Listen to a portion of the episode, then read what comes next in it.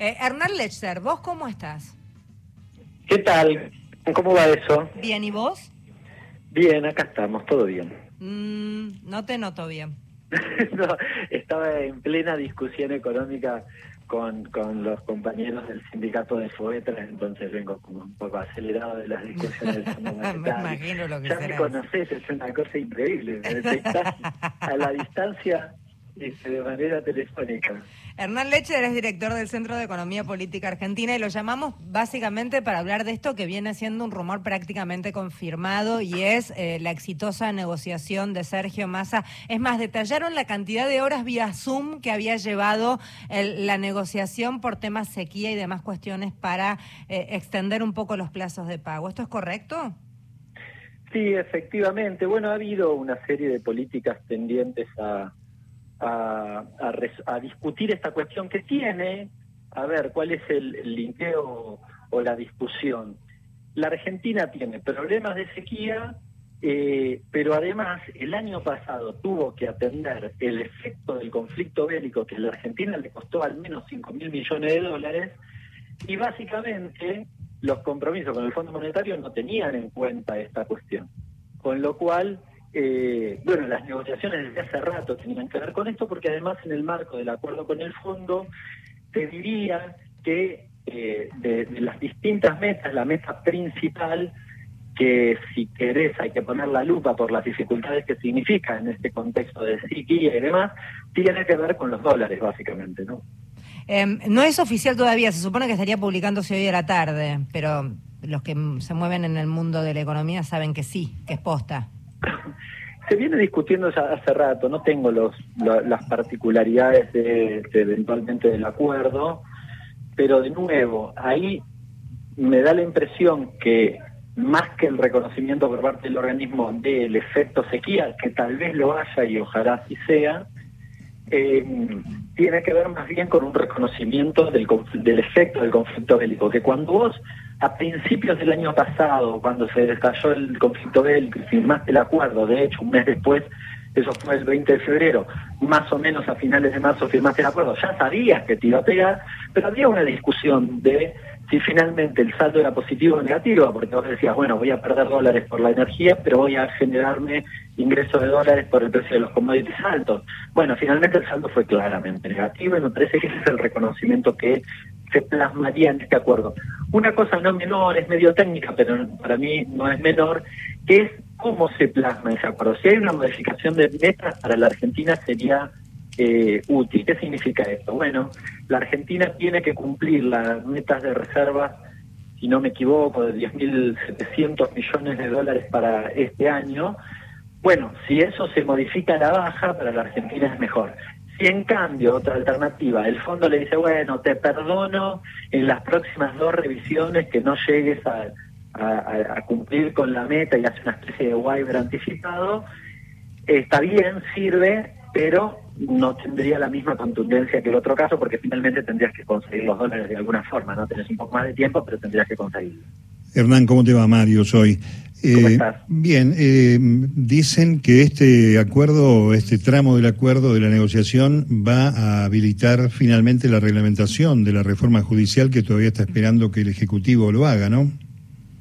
¿Cómo, ¿Cómo es la pregunta? Si se va a proceder a reglamentar la reforma esta judicial que permite, eh, previsional, perdón, que permite las jubilaciones.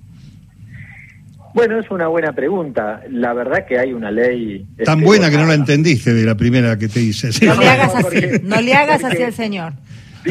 Pasamos calor juntos el otro día en el plenario, por eso estamos medio... Como tengo tantas ansias de reforma judicial, digo, me entusiasmé. Yo también, sí, pero bueno, por eso se me escapa. Era la cuestión previsional. Bueno, a ver, tenés una ley que, que, que básicamente se votó por amplia mayoría en el Congreso, así que debería implementarse. Si fue parte de la discusión, lo desconozco con el fondo.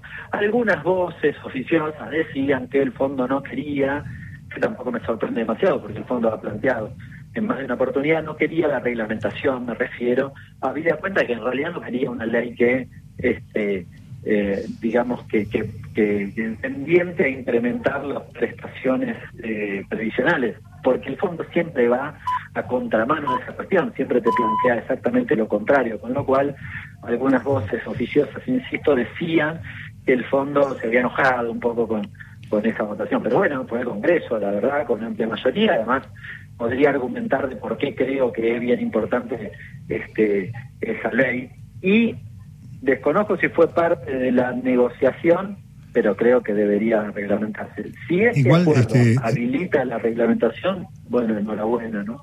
Hernán, igual este, los recursos estaban calculados, si no me equivoco, en el presupuesto 23, ¿no?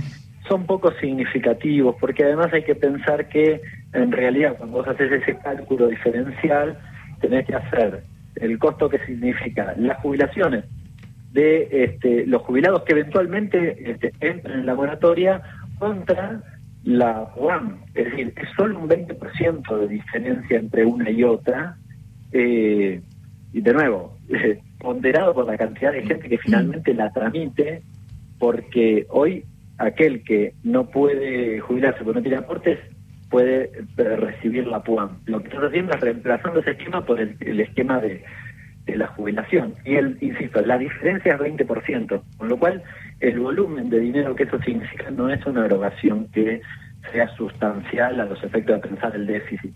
De todas formas, yo lo pienso en clave de derechos, ¿no? Digo, me parece que es el, la, la moratoria es el reflejo o es la herramienta de derechos necesaria para eh, resolver en parte una problemática histórica de la economía argentina que ha sido la desocupación muchas veces récord o el empleo no registrado muchas veces récord también a lo largo de la historia laboral de una persona pensemos en una persona en los últimos 30 años ¿qué le pasó? y bueno, tuvo un montón de veces muchas desocupaciones en su vida, en la vida de la Argentina y probablemente lo atravesó en su vida laboral, ¿no?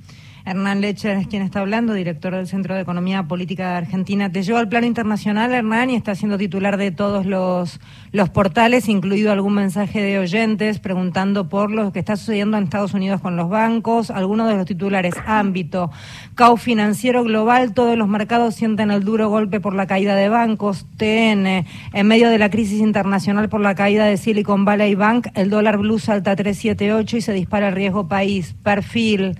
Eh, habló Joe Biden por la crisis de los bancos y aseguró que el sistema es seguro. Eh, bueno, nada, puedo seguir. Quiero buscar uno que sea un poco más, menos de derecha, pero esto no, no, creo que, en este momento esté encontrando. A ver, espera, espera, respecto del tema, alguna reflexión. Acá, Biden dice que el sistema bancario seguro, TELAM. Te mandé uno que no es tan de derecha. bueno, Biden hace unos días. este dijo que le iba a cobrar a los multimillonarios más impuestos para tratar de reducir el déficit fiscal, un déficit fiscal que este, en promedio en los últimos 15 años en Estados Unidos es de arriba del 7 anual. Lo digo para aquellos desprevenidos por ahí que dicen que sin déficit hay que vivir sin déficit. Bueno, pero al margen de eso sí algunas reflexiones. Es un problema, sí, es un problema serio, le van a dar eh, le pegó a la economía global y, tuvo una serie de efectos adversos que evidentemente hoy se van a eh, ver reflejados en, este, digamos, en un escenario de inestabilidad financiera como puede significar este episodio. Suele suceder que a los eh, países en vía de desarrollo, emergentes, se pega por el lado del aumento de los precios de los commodities, la salida de algunos capitales y bla, bla, entonces se va a ver reflejado en, cuestiones de índole financiera, como recién mencionabas, en el dólar, riesgo país o algún tipo de esas cuestiones, porque hay una tendencia a decir, che, me voy a lo seguro y todo está como inseguro frente a este contexto. ¿Nos podés explicar exactamente qué pasó? Fácil y cortito, es horrible lo que te pido, pero me tengo que, te tengo que despedir.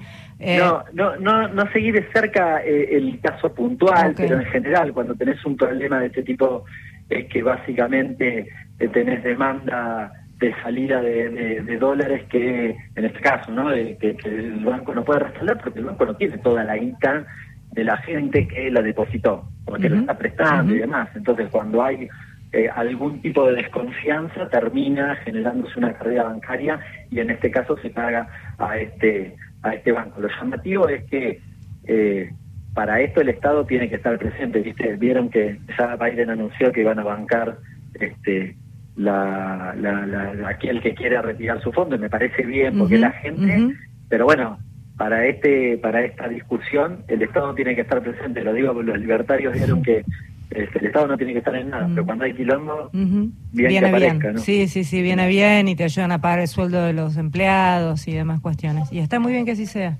Hay que analizar qué hicieron los bancos este, en esto. Yo no, no, no lo he seguido de cerca, pero hay que analizar porque hay que ver cuál es el resultado de las decisiones que han tomado que terminan esta cuestión, como sucedió en Lehman Brothers, de balance falso y una serie de cuestiones que, digo, acá tiene que haber responsables, porque si no, es un problema ¿no? para el sistema financiero. Seguiremos el tema. Gracias, Hernán. Beso enorme. Abrazo grande. Hernán Lecher, director del Centro de Economía Política Argentina. Separamos con musiquita, dale.